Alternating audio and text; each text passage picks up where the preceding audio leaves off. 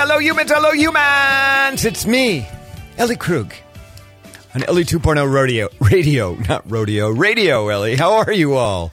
I am thrilled to be back. It has been, it has been uh, three weeks since I've been sitting in this seat talking to this microphone. Okay, I mean, uh, I'm back after two pre- quote unquote previously recorded shows in a row. Um, but you have me back now in real time, relatively. I mean, I'm I am taping this show for airing on June 11 and 12, but we're real close to those those dates, so don't worry about that. And I love talking to you, human to human. I am thrilled to be here, and I have missed you. Okay, we are on the uh, we are on the cusp of show number 230, if you can believe that. Wow. Um, and this exercise, this act of me talking to you every week, has become darn important to me. I continue to be incredibly grateful that the station owner, Chad Larson, who is just a big teddy bear of a man, let me tell you that, has faith in me. And he has faith in my work, and he believes in this show. Um, what may be the only, and I mean that, only radio show in America that talks about idealism and highlights idealists, humans working to make the world better. So thank you, Chad.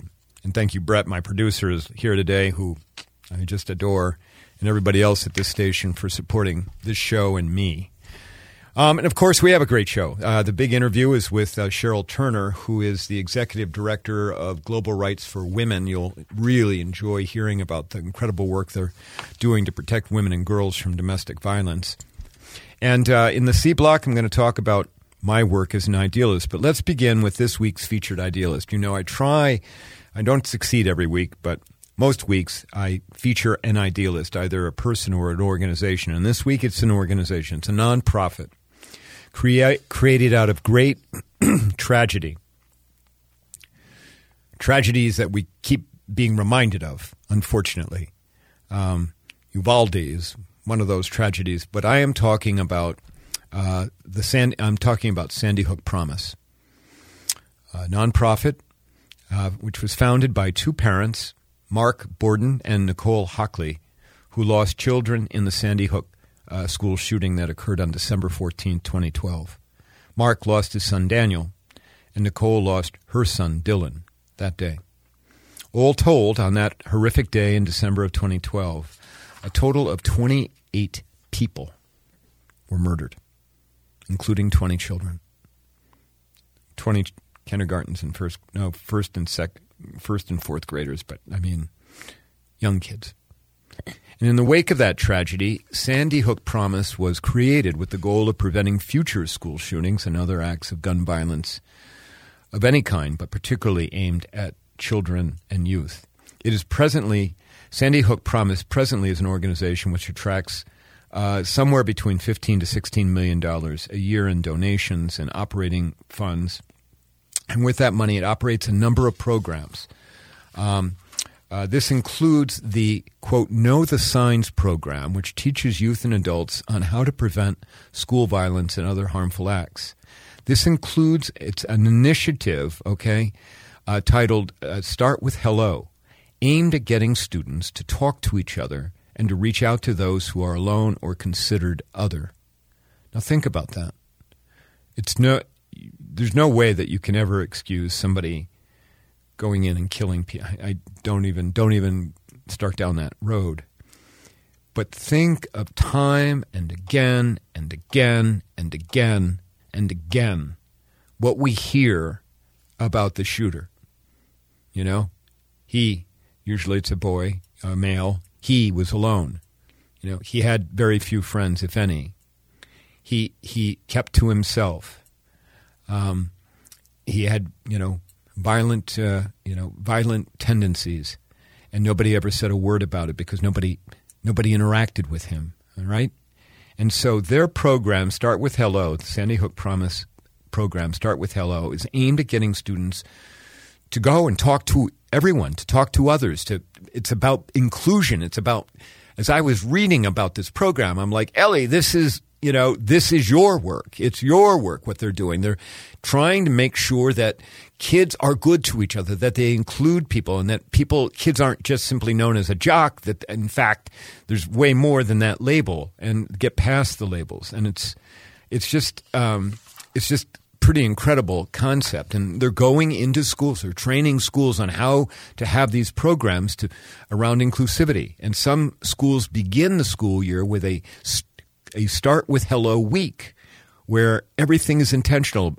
intentionality, intentional about students getting to know each other. Sandy Hook Promise also has a program named Say Something, which teach which teaches middle and high school students to recognize the warning signs of someone who is at risk of hurting themselves or others and how to alert a trusted adult of that. The goal is for students to be quote upstanders rather than quote bystanders. This is a program that schools can teach their students. It's offered free of charge and the Sandy Hook Promise website. It includes a page titled Impact, okay, which is pretty darn impressive. Um, the, uh, the organization reports that there that more than 18 million students and adults have been trained on the Know the Signs uh, program know the signs of somebody that is thinking of taking their life or the lives of others. They list that nine planned school shootings have been prevented through their work, Sandy Hook Promise, along with preventing more than 80 other acts of violence. They also state on their website 39 confirmed lives were saved through crisis intervention. Among the statistics cited in Sandy Hook Promise's annual report is that firearms are the leading cause of death for children under the age of 19. We just can we just stop and think about that? Guns kill kids ages 19 and under more than anything else in America. We did that. That's because adults have been asleep at the switch. Refused refused to even look at the switch, let alone pull it and that uh, four out of five school shootings, at least one other person had knowledge of the attacker's plan but didn't report it. Just think about Uvalde, Uvalde again. I mean, the attacker was posting pictures of his guns, you know, online, you know, and, and talking about things, and nobody, and people saw this, and nobody dropped a dime. Um, 75% of mass shooters show obvious warning signs that they're going to do something prior to the attack. Now, think about the fact that we've had enough mass school shootings. Okay, think about that. That we've had so many mass school shootings. They can they can have they have statistics. You know, what's the average or what I mean, it's unfathomable. And for my older listeners, all right, remember I'm 65. Don't look at though. Um, you remember we never had this stuff to contend with. I mean, the only drills that we had were drop and roll because we thought maybe there might be a nuclear war.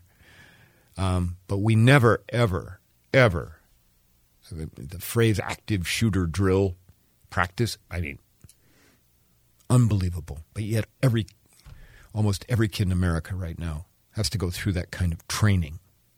Sandy Hook Promise also operates a national crisis center where students and others can send anonymous tips about concerns they have for other people who might be thinking of taking their lives or harming someone else. More than 80,000 tips have been reported to this program, this National Crisis Center that Sandy Hook Promise operates. And out of that 80,000, 17%, 17% of those 80,000 tips were found to be credible threats of lives in danger. Thank Thank God Sandy Hook Promise exists. It born, created out of great tragedy. Yes, horrible tragedy. You know, and I'll tell you, I was debating a little bit today uh, about what would be our featured idealist because the other contender was Matthew McConaughey. I mean, you, you heard his speech this week. I'm sure you heard snippets. I mean, he talked for a long time because he talked about each of the victims each of the victims in Uvalde. He gave them he gave them a picture, a life. He gave them something for us to understand about each of those people. And the one thing that he kept coming back to is that the parents and him, they wanted these lives to matter. They wanted their children to matter. In death if not in life. And you know, that's really what this is about. It's about making everyone feel as if they matter. Can't we do that while they are alive rather than trying to do it afterwards? But I thought about McConaughey as, as the idealist of this week because he did something incredible. He has a platform. The president gave him an even bigger platform, and he had credibility to come in and talk about how our elected officials are doing nothing. And it's appalling. Okay. All right. Well, listen, uh, that's all I've got for you right now. Um, go go check out. I mean, it's a wonderful website, Sandy Hook Promise. It's a wonderful organization. Consider doing a donation to them. Uh, they they've got even on the website how they use the fund. Seventy seven percent of the money comes in and goes towards programs. Pretty good. Pretty good. Uh, rate uh, ratio of funding to uh, programs. So check it out. All right, we're going to take a break. When we come back, we're going to talk to Cheryl Turner uh, with Glo- uh, who is with Global Rights for Women, and you're going to enjoy that interview. Thanks a lot. A lot. We'll be back in a sec.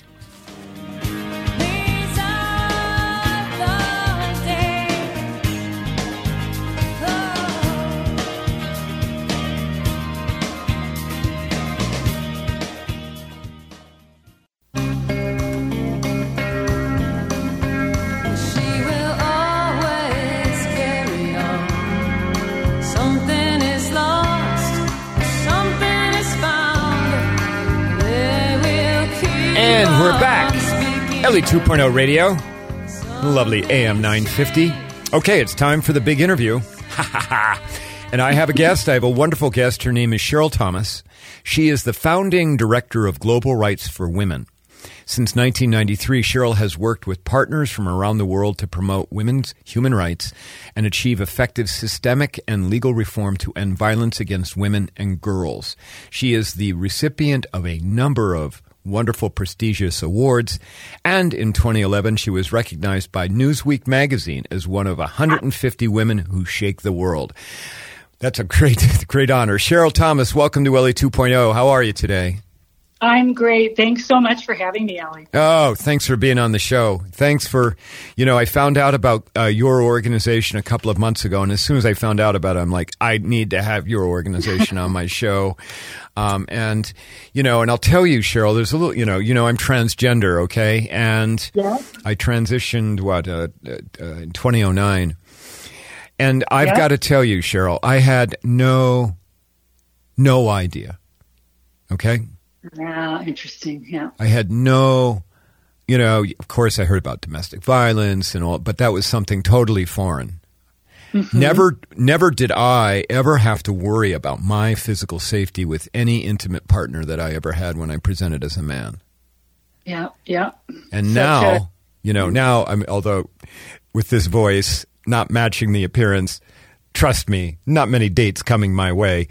But, but I will tell you, okay, I will tell you, um, certainly, as I, you know, as I think about dating, as I talk to various people, right at the forefront of the mind, will this man hurt me? That's right. You know, right. so right, yeah, has to be, yep. So, all right, so Tell us about Global Rights for Women. How did it come about? I mean, you have a storied career in, non, in the nonprofit world. You're a lawyer on top of all of that. Um, you know, why why did you go to the trouble of founding a brand new organization uh, to protect women and girls? You know, and and tell us about it and what does it do?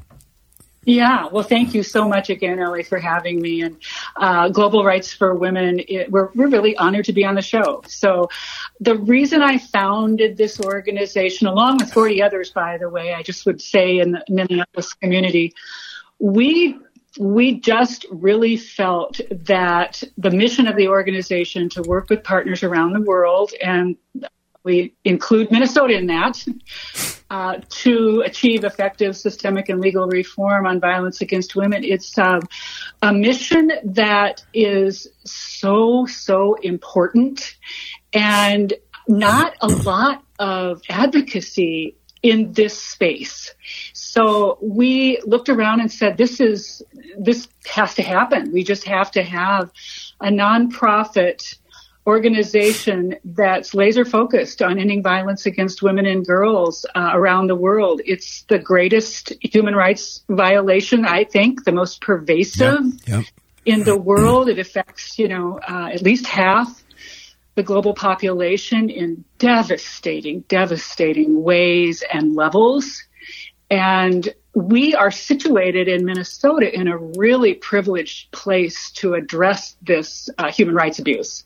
And I can talk about that a little bit more if you want. Yeah, Just go. kind of- yeah, go ahead. Why? Yeah, Why. Minnesota? Why is it so special? yeah, couple reasons. I, th- Minnesota is a place with a history of, first of all, just exceptional leadership on women's human rights and violence against women and girls. We opened the first shelter in the world in St. Paul, uh, Minnesota. Sharon Rice Vaughan was a dear friend and colleague. Be- Before she died a few years ago, she opened Women's Advocates. That in itself, you know, just women uh, reaching out to each other and naming this abuse that so many were were uh, experiencing, domestic violence, created huge leadership in our state. That was 1972. That was so far ahead of every place else in the world, other than possibly the UK, which was also on a journey like this, but also Duluth. We use the Duluth model in our work here at Global Rights for Women. It's an intuitive model. It was created again in the late 70s, early 80s by Ellen Pence. Uh, our director of international training, Melissa Scaia, was a mentee of hers, and we work with those those people, men and women, who conceived of and started to implement the Duluth model of coordinated community response So, to end violence against women. so the Duluth yeah, model is to work with people who abuse um, women, right?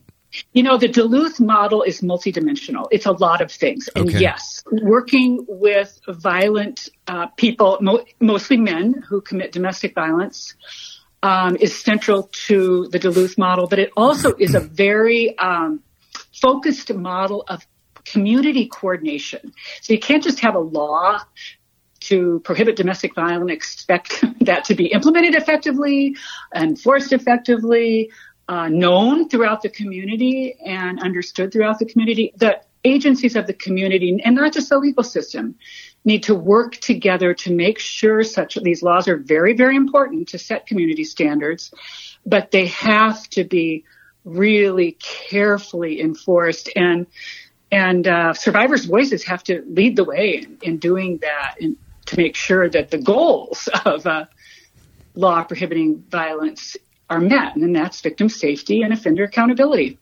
Okay, great. No, I mean, I you know, I think that the general population hears the phrase domestic violence, and I think that many people understand it's a mainly directed towards women, but I mean, also male partners can be uh, the the um, uh, the survivors of domestic violence as well. Um, yes.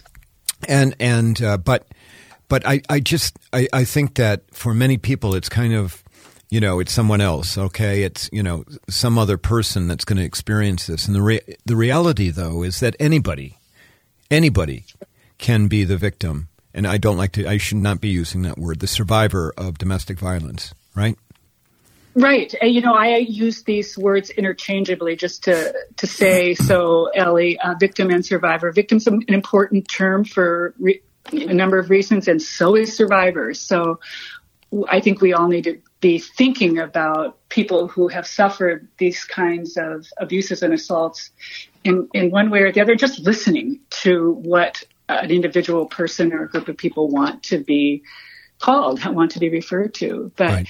yes, I, I agree that anybody can be a victim survivor of domestic violence. We, what we do know, and this is solid research now that's gone on for, you know, four decades, is that primarily it is women who are the victims of domestic violence by their male intimate partners. right So that that is the reality. Uh, the the issue is one of power dynamics. So control vulnerable, it's all about control right right? Power and control, Elliot. Exactly right. Yeah. All right. Well, Cheryl, um, we've got to take a quick break here, okay? And when we come Great. back, I want to hear more about uh, Global Rights for Women's work. All right. And then, Okay. uh, you know, I'll ask you uh, towards the end of the interview what made you an idealist, because you obviously are. All right. Yes. Okay. All right, all right, listeners. You've been speak. I've been talking with Cheryl Thomas, who's the founding director of Global Rights for Women. When we come back from our break, we'll talk with Cheryl a little bit more, and and uh, and then you know we'll go on with the show. Okay, you're listening to me, Ellie Krug, on Ellie 2.0 Radio. If you like what you hear, visit my website at elliekrug.com. We'll be back in a sec.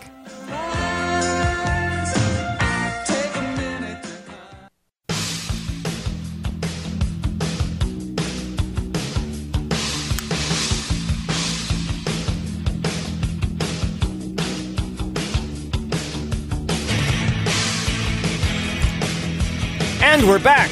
Ellie 2.0 Radio. I'm just here rocking out, listening to my. listening to The Cure. Okay. Uh, we have uh, Cheryl Thomas on the line. We've been talking with her. She is the founding director of Global Rights for Women. Um, and uh, the organization's coming up on its 30th anniversary, uh, founded in 1993.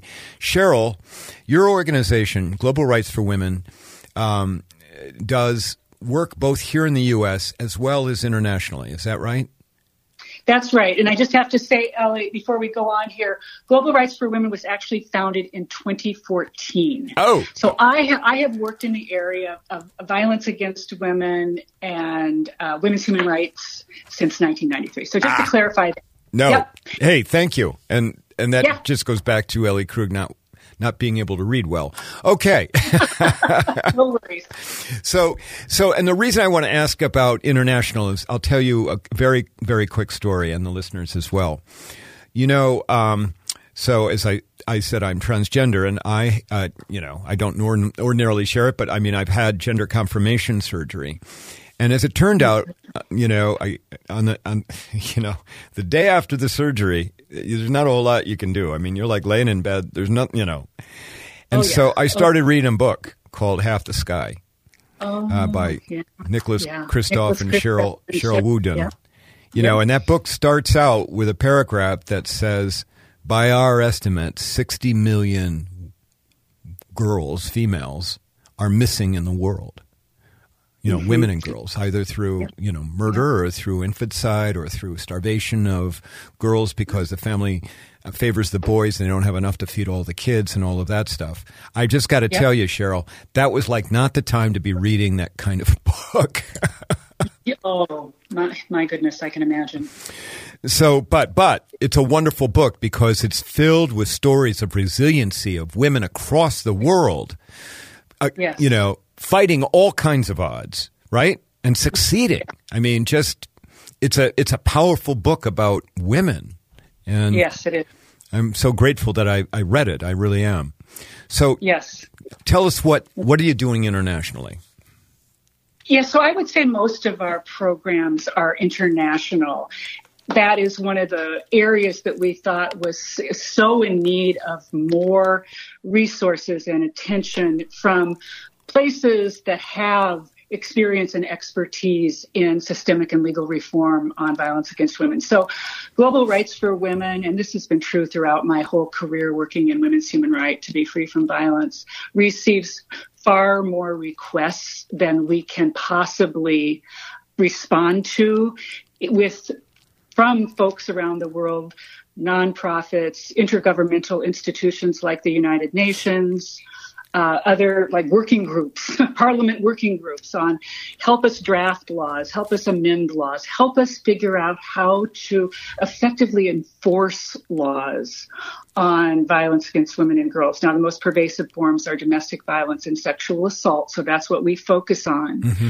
Uh, there's just a huge number of laws have been passed over the 30 years I've been working in this area around the world. It was, it's really been striking. And, and, you know, that's what, what you're talking about, Ellie. It's the resiliency of women. They just keep working at that to get those community standards in place that solidify their human right to be free from violence. But now our work at Global Rights for Women is really digging in with our partners here in Minnesota and around the world.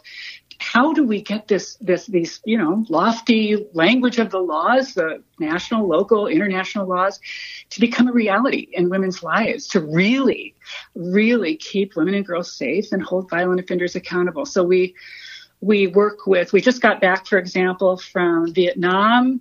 A team in Vietnam uh, was training there on a prosecutor manual that we created with the United Nations to build the capacity of prosecutors to better enforce their criminal laws on rape and domestic violence. We also just got back from Georgia, the Republic of Georgia in the Caucasus, where we've been working on a risk assessment tool with the police there at their request to help them identify when perpetrators are the most dangerous when they present the risk of killing or seriously harming their partners. And that's something we're very proud of, creating these risk assessment tools that, again, were created here in the United States originally decades ago. And now uh, many communities around the world are looking to create those tools also. Well, and if uh, let's make sure we uh, plug the organization. So, if a listener wants to, first of all, you're a nonprofit, right? And so you do. Oh, take, yes. you do take donations. Um, oh yes, we welcome them. all right. Course. So, why don't you give us the website before I, I, Sometimes I forget to ask this, so I'm asking you right now. Uh, give us the website and how people can learn more about global rights for women. Well, thank you for that. Our website is www.globalrightsforwomen, the whole name of our organization, Global Rights for Women. Um, dot, uh, org. Yeah. So you can go on the website and see a lot of our work. One thing I really encourage folks to do, it's just been a hugely uh, compelling program. And yesterday we had uh, one of the series of our Valiant Voices uh, we have we bring in the voices of women and men from around the world to talk about these issues of, of violence and subjugation of women and girls. And we have these series through they're free. You can join them on online. Uh, yesterday, we talked with three experts from around the country about can, the subject was can violent men change? And these particular folks have, these three folks, Melissa Scaia, our Director of International Training, Scott Miller up in Duluth, and Lester Douglas from Atlanta have decades of experience working with men who've been convicted of violent offenses. And these programs are aimed at behavior change. And it's fascinating to listen to these people. So now we're actually getting requests for a third, a third series. We've had two with, with digging into that issue and we've had people from all over the world join these conversations. So yeah, jump on our website, www.globalrightsforwomen.org and uh, sign up for our webinars, donate, volunteer. We have lots of volunteers, students, law students, all kinds of volunteers. Yeah. And you have a you have a fundraiser coming up or an annual meeting on September 22nd, and Anita Hill is going to be speaking there. Is yes, that right? Yes, we're just thrilled about that. Anita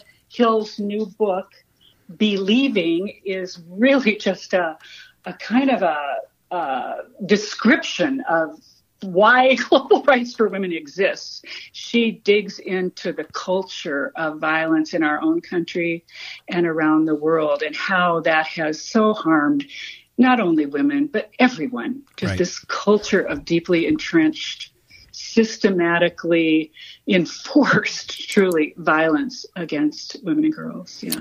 Yeah, and I fear that it's only going to get worse once the Supreme Court's done with uh, what it's going to be doing in June, you know?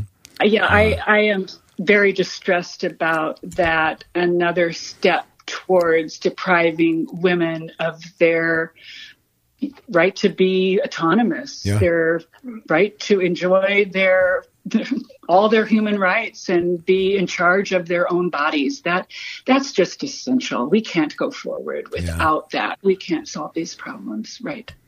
Well, uh, tell us, Cheryl, what made you an idealist? Okay, how did how did this you know how did you get to be so? I mean, you you have a long pedigree of working in the nonprofit world and of wanting to champion uh, the protection of women and girls. How what was it in your background or your experience growing up that made you idealistic? You know, I, I just would start my answer to that question, Ellie. I, I come from a very, I come from a privileged background. I, I'm a white woman living in the United States of America. Now, we, you know, women are oppressed here. That's true, but I also had access to resources. I was able to go to law school. I really took that very seriously, the human right to access to justice.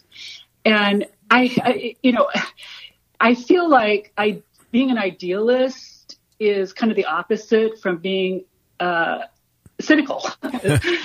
Idealism is the opposite of cynicism, and I, I, I, I guess it's just in my nature certainly my upbringing, my family was uh, were just all social justice af- activists, and I want to live. I don't want to live in a place of cynicism. I want to live in a place in a space of idealism where I continue to work towards the principles of the full realization of human rights, access to justice for all people, the well-being of all people.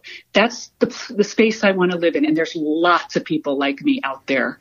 And the just joining with them has been just a great honor and joy in my life. That's, that's fantastic. The problem is that often idealists don't have power. you know? That's true. Yeah. Well and that's true you know so many women you know the, the, lack of power the lack of resources. I wish i had the statistic at my hand. I meant to get it at my fingertips.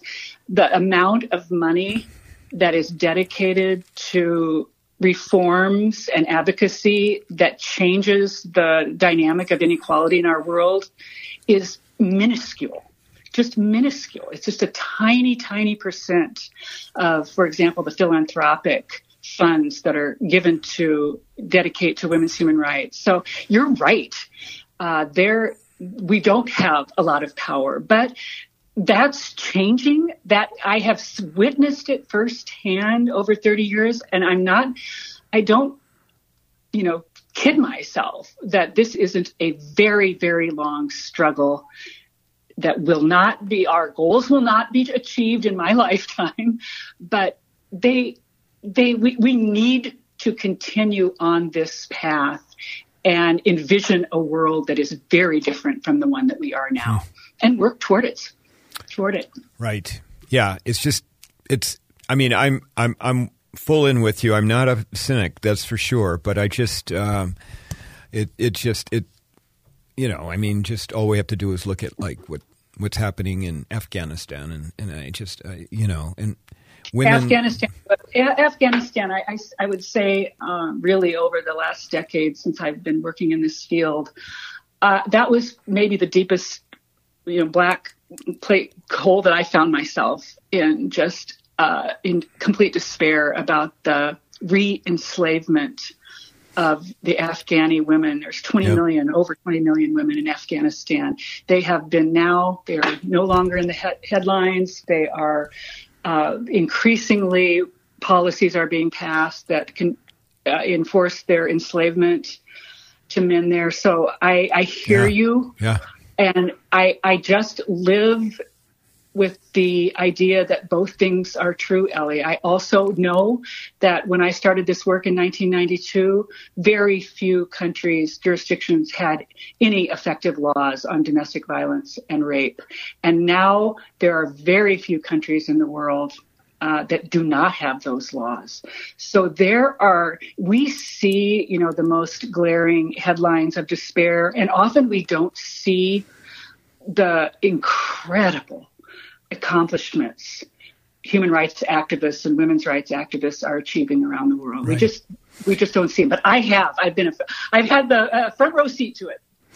Well, listen, Cheryl Thomas, uh, it has been a pleasure to talk to you, and I just want to applaud you for the work that you're doing to protect women and Thank girls. You. Thank you. Um, I just uh, just keep at it, okay? And thank you, Elliot. You know, thank you for giving this this platform to amplify amplify our voice. I really appreciate it. Oh, you're welcome. You're welcome. And good luck to you, okay? Thanks very much. I'm here if I can ever help you. That's for sure. All right. Wonderful. Okay. Thank you again. All right, listeners, we've been talking with Cheryl Thomas, uh, who is the uh, director of global, uh, the founding director for Global Rights uh, for Women. And uh, go check out their website at glo- uh, globalrightsforwomen.org um, and uh, read up about the organization. When we come back, I'm going to do my C block, talk about a number of different things, including an incredibly difficult thing I found out recently this week. We'll be back in a second. Thanks.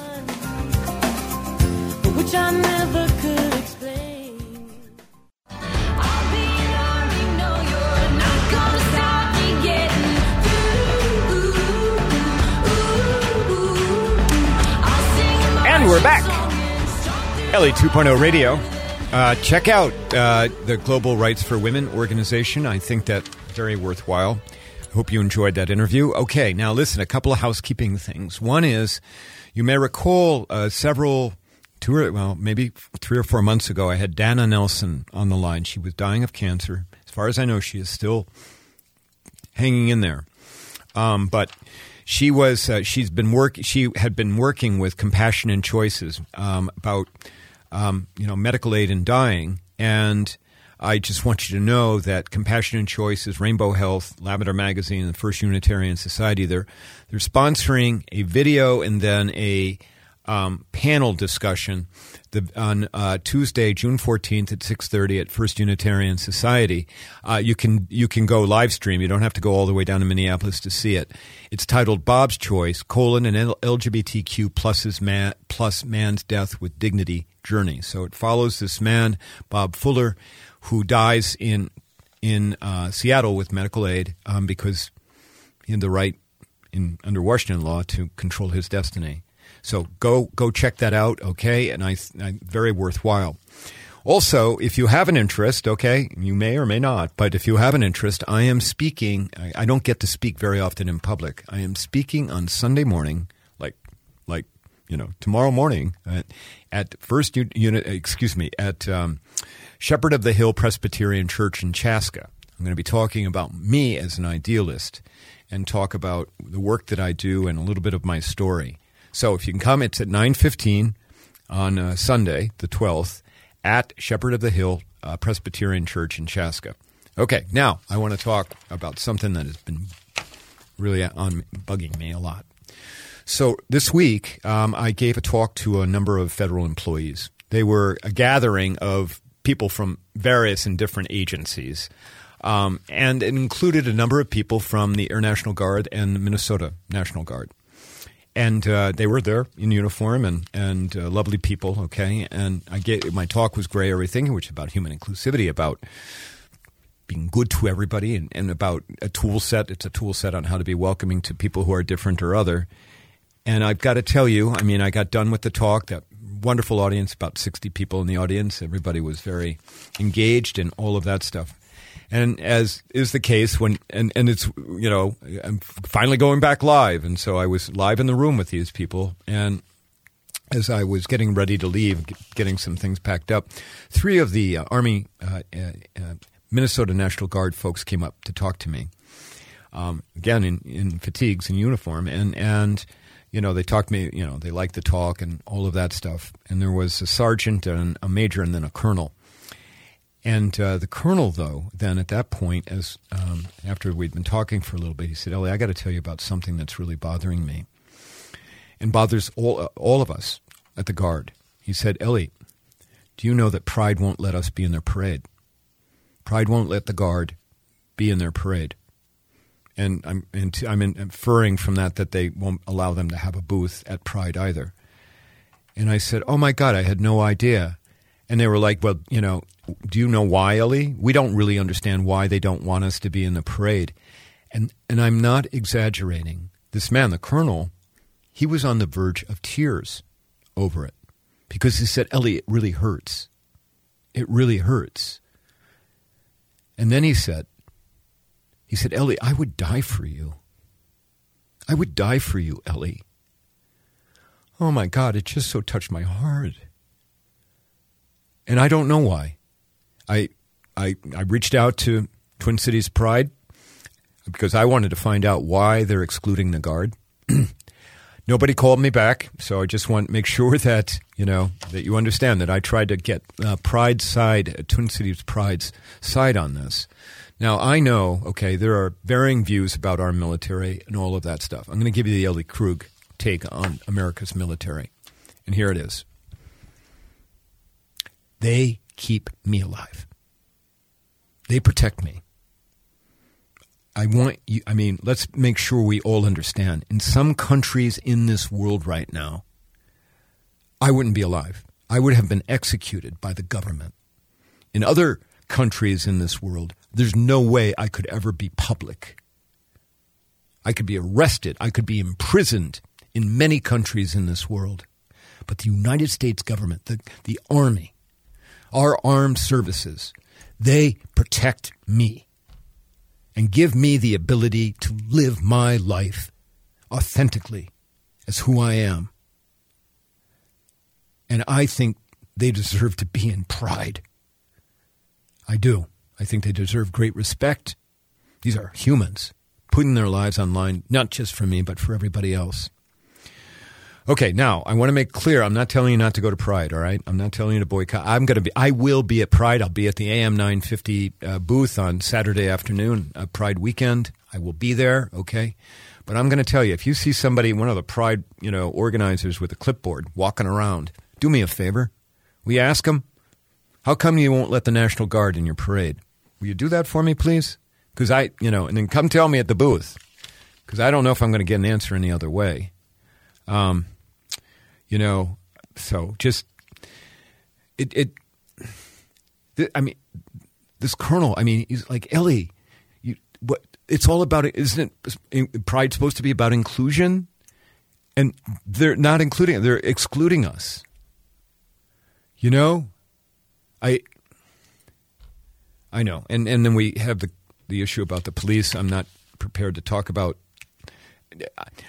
I actually, I actually support the police generally. Okay, I absolutely do. Most police officers they go into the profession, just like in the service, they go into profession to do good. To, to you know, and right now the National Guard, and I'm jumping around, they're sandbagging up at International Falls. Okay, because there's flooding up there. So, all right, just check it out. Okay, all right, and uh, come see me at the come see me at Pride. Okay, see me. I'll be there. I'll be there with my dog Jack. I'm going to bring Jack this year, and we'll see how that goes. Okay, everyone. Well, listen, uh, it's been a great show. Brett Johnson, you're quite wonderful, as always, as my producer. Audience, listen, I'm thrilled to be back talking to you. I'll be back next week, as far as I know. Okay, it's going to get a little bumpy later on, again, because I got a lot going on, but, but at any rate, know that I care about you, all right? And between now and when you hear my voice next, will you do me this favor? Will you go out and be good to someone? Go out and try and make the world a better place. Even a small act. Small act.